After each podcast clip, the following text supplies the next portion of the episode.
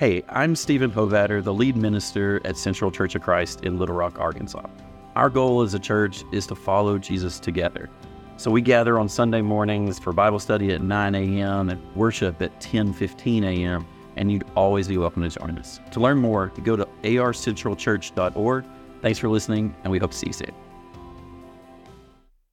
Good morning. So glad you're here. And uh, you know, it's it's a funny thing to say. I say that lots, but you know, it's funny to say it on a day when uh, obviously what we're talking about is welcome and welcoming. Like I feel like I have to welcome you again, but I do it all the time, and I'm more self conscious about it. Uh, I don't know if you're here today, you haven't been with us the last few weeks. We're doing a ser- we're having a series called How to Church, and we're thinking about all the different elements that go into coming and being a part of a gathering like this. And we've been playfully making up words along the way. So we've talked about some of the different elements of the church thing we do, like uh, having communion, and we called that tabling. Uh, we talk about what it means to interact and engage with Scripture, we called that what? What do we call that? Y'all gonna make me start this whole thing over, all right? Like, what do we call it? Wording, okay, all right. We have wording and tabling, and we talked about that thing where you just come in and you mix and mingle, and we called that what? Peopling, yeah. So peopling, man, y'all, y'all just, y'all doing great.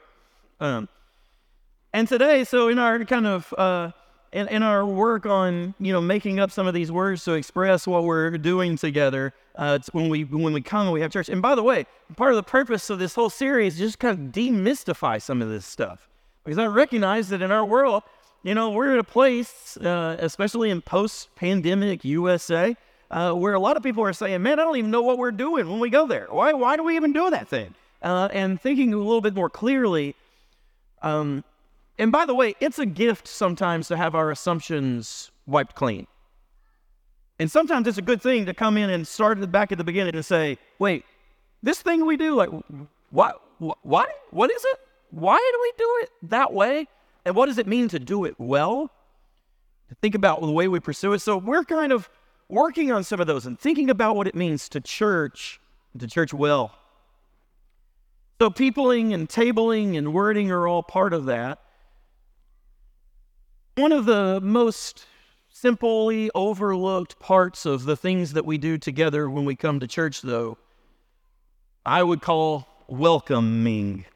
Um, and I know some of you guys are like, uh, wait a minute, you didn't make up that word. Teens, I want to tell you, I'm not capping right now. Mm, yeah, that was going to sting for a minute. And you may have heard me say welcoming, and you immediately went to the word that you already know, which is a very, very old English word, goes all the way back into our Middle English times, uh, a word that um, comes with the roots of will and the word, the root to coming and it means something like acknowledging the presence, uh, acknowledging the arrival of someone uh, who comes, who gives pleasure to somebody else. Okay? In other words, I like that you are here. That's the old ancient word is I like you. It is it is in my pleasure, in my will that you are here with me. And that's a good thing too. That's not a bad way to start as we think about what welcoming means. But I, I'm actually I, I want you to know that I'm thinking of welcoming as being something that is kind of a, a shortened phrase of a word that I do believe is fairly uh, um, unique to my usage, and that is, well, come on in, ing, okay? But that just seemed like a little bit long to put on each of the slides. Well, come on in, ing, is what we do when we create space for another. And I do realize that that comma is a crime against humanity. Uh, but, you know, my grammar friends are just going to have to let it go. I'm so sorry, Yana, that I did this to you. Well, come on in, is what you say. When you are letting somebody know, not just that it pleases you that they are there, but when you are actively ready to make space for someone. And it is a fundamental thing that we do in church. Now, this big old dinosaur building has lots of open pews in it. And you may think that that indicates that there is space for everybody here. But I'm going to assure you that there are people that walk in here every week and wonder if that's really true or not. And you might be here today. And you may be wondering if there's space here for you. And you may be wondering that not because you're a first time visitor, but you may have been coming here for a decade and still wondering is there space for me there? And part of our work in Well Come On Inning is to remind each other that in the gospel of Jesus, God makes space for us. And that He embraces us and welcomes us in, bringing us in closer and closer to where He is. This is part of what it means to be a disciple of Jesus, to be one of those who Jesus found along the way and sometimes in surprising spaces like at the seashore of Galilee or at the table of the tax collector. Hear that the Messiah, that this rabbi was creating space in his orbit for you. It is part of the miracle of the gospel. This word welcome is one of those common words that we see all over the place, and it's easy to skip over it whenever you see it in Scripture. It actually shows up in more ways than you might think. There are actually a couple of different words that the Greeks use for the, the word welcome, what, what we say is welcome. Mean, they all kind of overlap, they kind of mean similar, and uh, they things a little bit of variation. And so they show up all over the text. Sometimes they're translated as accept, Sometimes they're translated as receive, and sometimes just with that word welcome. There's been a text that uses this word uh, that has for years, it's haunted me, I think is the way to say that. It has been a text that I think of over and over again, and it strikes me because it uses this common word welcome, but it does it in a way that I think has shocking implications for what it means to be humans before God and for what God calls us to be in this space. Something to say of what it means of how to church. Romans chapter 15, in the seventh verse, where Paul writes this Welcome one another, therefore, just as Christ has welcomed you for the glory of God. The NIV translates this as accept, and you know, like I said, they're all in the same kind of constellations of meaning. But something about the way that this NRSV translation of welcome phrases this, it strikes me as just odd enough to get my attention. It's a little funny to think about Jesus playing the part in our service, not of the preacher or the song leader or anything like that, what would Jesus' role be in our worship today? Maybe he would be the one that gives the welcome, right? The one who stands at the very beginning and says, I'm glad you're here. And he means it. Or maybe he stands at the door, handing out bulletins, telling people, hey, I'm glad you came today. Jesus the chief usher of the church is kind of a funny idea to me. The person who is ready to make sure that everyone has space, that everyone knows that there is a place for them.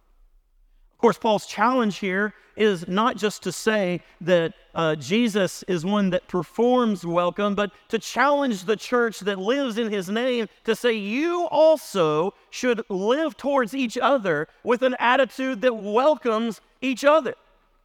And that's a more radical challenge than you might have thought easier. We're not talking uh, either. We're not just talking about the concept of maybe like some easy southern hospitality that says, well, you know, okay. Of course, everybody's welcome, but here in this text, in the middle of Romans, Paul is actually addressing people who have hard feelings with each other. He's addressing people who are in the middle of a controversy about how much of the, the old laws they're going to follow with each other or not. It's a place where there's radical, uh, a, a, sense of division between some uh, ethnic groups, some Gentiles and Jews that are having conflicts in the way that they practice meals together. Here, what he, when he says this in Romans chapter 15, he's not just talking about church order, like, hey, just make sure that you have a good call to worship at the beginning. But rather, he says, he's talking here about the way that you treat people with whom you have differences. The way that you treat somebody who may rub up against you with some kind of uncomfortable ways, right?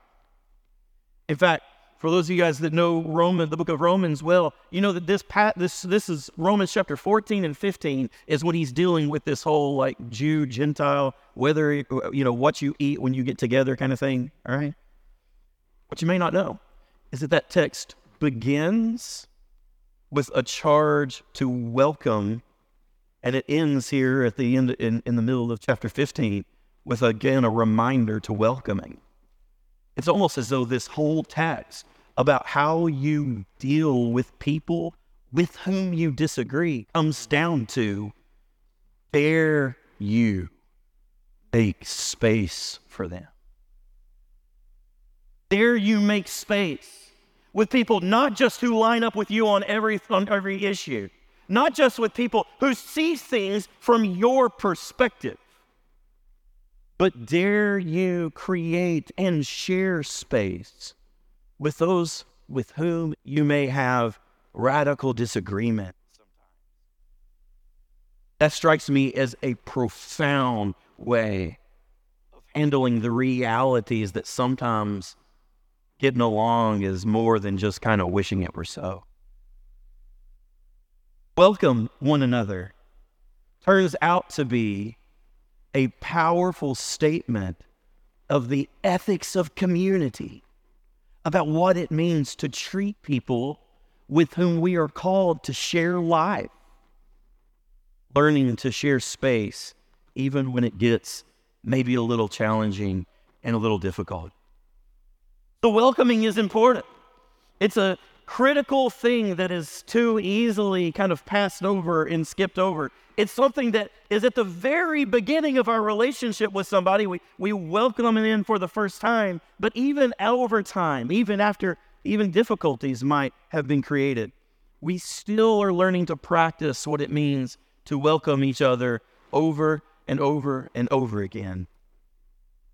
So I want to think about this, and I want to, like we've done over these last few weeks with this How to Church thing, I want to give you a, a couple of tips of how to uh, welcoming, uh, how do we do it? How to welcome people well. And the first one is simply the practice of seeing people. To see people and to see them in their personhood and see them for who they are and not just who you might wish they are. Be able to just simply and fully see the divine image of God born by each other living person that we encounter. This is remarkable skill. Jesus himself tells a parable about, uh, or, or an image, I don't even know if we'd call it a parable, about people who were able to perceive his own presence in surprising people, people who were imprisoned or hungry or alone.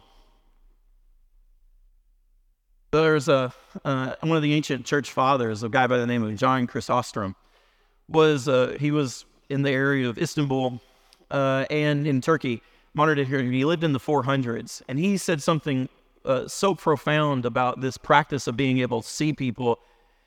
He said, "If you cannot see Jesus in the beggar at the church door." will never be able to see him in the chalice. Speaking of communion. Pretty profound, right? And pretty challenging to say. And this symbol that we have of, of when we come and we, we, we recognize the body of Jesus in the bread and we recognize his blood and his, his actions in the, in the wine that we take, those little, little bitty chalice. Some of them are shaped like chalice. It depends on which box you got it from, okay? But in that moment at the table, there's a moment where we are charged to discern Jesus' body.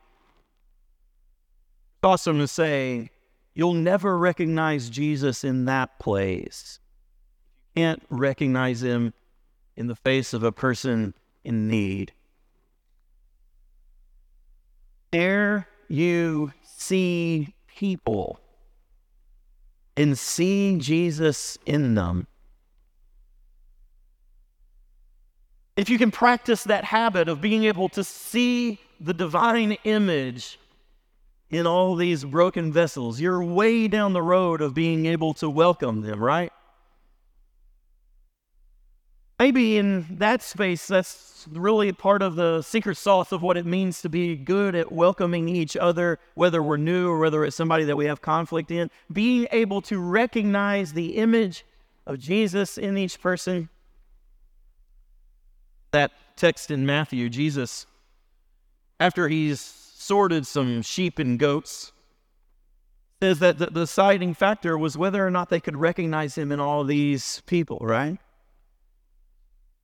And people are either astonished that they saw Jesus or astonished that they didn't. Let us be a people who practices this over and over again practices what it means to see people well. I, I'll tell you, and I, I'm, I'm say this confessionally. It's so common, so easy to just not do this for myself. And I've told you guys before, you know, we kind of go through this practice as a church staff where we often, um, often before we've even left the building, you know, Shannon will send a text and say, okay, who did we see today, right? And usually, what we're saying is, who do we see that was new? Like, we're trying to make sure and pay attention to people that are new because we know it's so easy to just come and go and nobody ever notice. And so we try to do that. And I, I'm astonished at my own self how many times I have to say, oh, they were there. I didn't see them.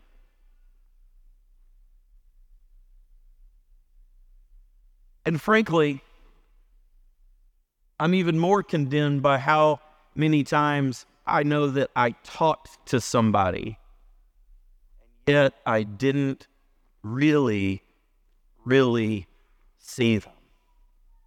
You know what I'm saying? You know the difference between feeling seen and just feeling talked to? I'm working on it. I think we're all working on it together.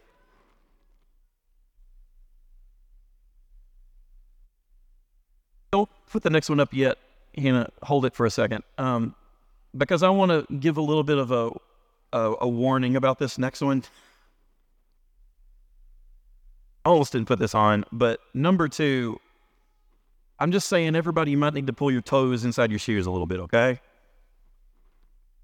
When we see people, secondly, we need to show people that they are better and more valuable than our phones. Okay. All right, number three. Um, yeah. Can we talk about this? There's a guy I follow named John Gruber. He's a tech writer. And he talked about the reality that nobody, I think, really wants to talk about that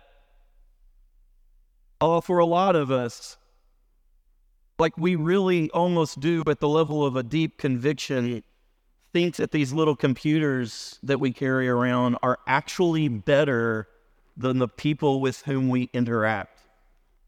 And I gotta say, they have a lot to commend them. They can tell me lots of interesting facts that I didn't know. They can look up stuff in the blink of an eye endless entertainment whenever I want it. And they also can commute, uh, they, they do all that, they provide all that entertainment and engagement without almost ever challenging me. I'm in complete control of what I do or what I don't do at any given time. The conversation with my phone never goes in directions that I don't want it to. He was writing this almost proudly. He was saying that, like, when he's in the grocery store, and everybody kind of talks about, oh, it's kind of silly. We're all in there in lines with our phones instead of like actually looking at the people next to us. He was like, why would I want to talk to the person next to me at the grocery store? They're nowhere nearly as easy or engaging as what I can instantly pull up on my little device. And he's talking some truth there,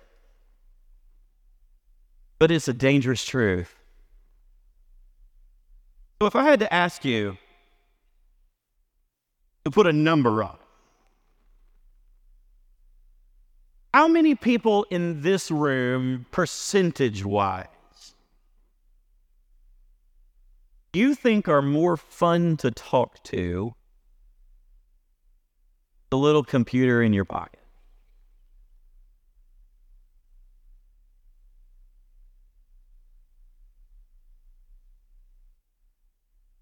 Are there 80% of the people here who bring more value to your life than your Android or iPhone? 50? 40? 30? Like Abraham Oh, be not offended, O church, if I say 20. What about for five? For five souls of interest, would you spare the church? Listen, I, I mean, I carry a phone, right? And I like it when it helps me connect with people. I hate it when it leads me to disconnect. With people. And it's easy to do. And I get it. I get it for real. But y'all, one of the things that we have to learn to do when we come into this space is we have to learn to show the other people who share that space with us that they're more important than our dang phones. Can I get an amen? Are you hear me? Then number three. Scooch on over. Now, in my heart of hearts, the name of this sermon is not wel- welcoming, it's scooching. Scooch on over. Learn to physically create space for others and then metaphorically learn to do it with everything you got to. Learn the practice of what it means to slide on down a little bit and make room for somebody else. Make a space for somebody else and all that they bring and all the importance that they bring to the table, all of the reflection of Jesus that they are and they bring to it. Scooch on over, slide, talk a little bit and learn to welcome each other into that space which you so dogmatically might be think, uh, tempted to think of as your own. I um, heard a story from a guy one time, and he said that he went to this church. He literally stopped going to this church because one time he got so embarrassed because he sat in somebody else's seat, and this lady came up to him and was like, uh, I don't know what you think you're doing in my seat. And I was like, oh, I know that lady. Long before I came to Central. And that seems silly. And in a physical way, I guess it is. But I'm telling you that that practice of scooching on over and making some space for somebody is a little bit deeper than just where you put your bottom on a pew. There are lots of times when people find when they come to church, it seems like everybody already knows everybody else, and they've known everybody else for 30 years. And they're trying to figure out what it means to break in, and they're trying to figure out what it means to, you know, slowly show other people who they really are and see if they're going to be accepted and welcomed or not. I can't help but look around and see some of y'all that I know are here maybe for the, some of you for the first time, and maybe some of you just for a little bit, or some of you that come in the last year about the same time we did. And I know, like we talked about, sometimes showing up at church is hard, and part of it is because you don't really know if there's place for you or not, right? And part of our practice of churching well means learning to recognize that for each other and being fully committed, fully committed to scooching on over and making space for somebody. Scooching or welcoming or will come on inning means being determined that we're going to be a space making people. Create space for others.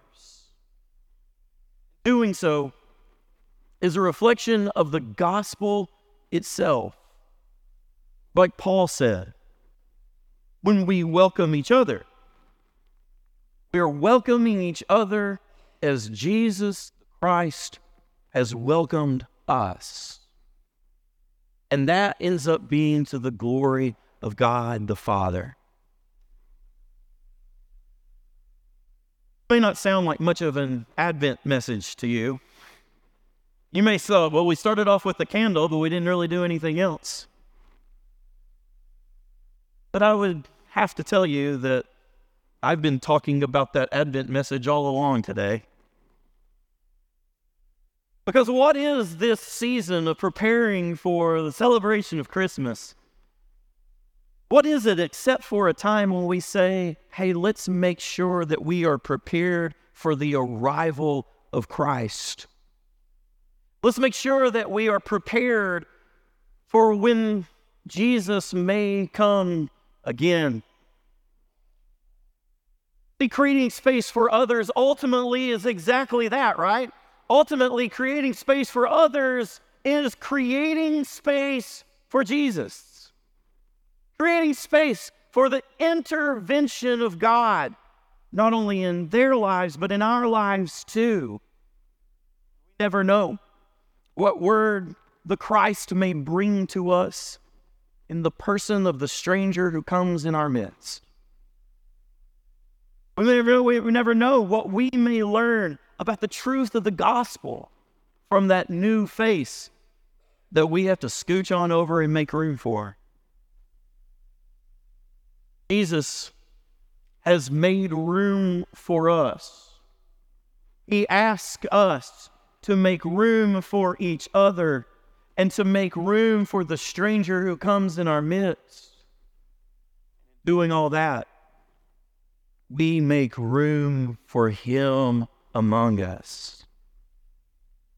When we say welcome to our brothers and our sisters and our neighbors, we say welcome to Jesus. Jesus, who came and who is coming again. Let's pray together.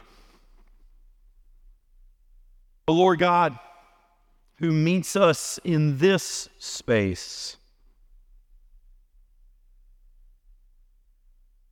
we gratefully receive you and we say, Welcome, our God. And we pray that you will teach us to be good practitioners of hospitality who know what it means to welcome each other and to make space for your gospel among us. In Jesus we pray. Amen.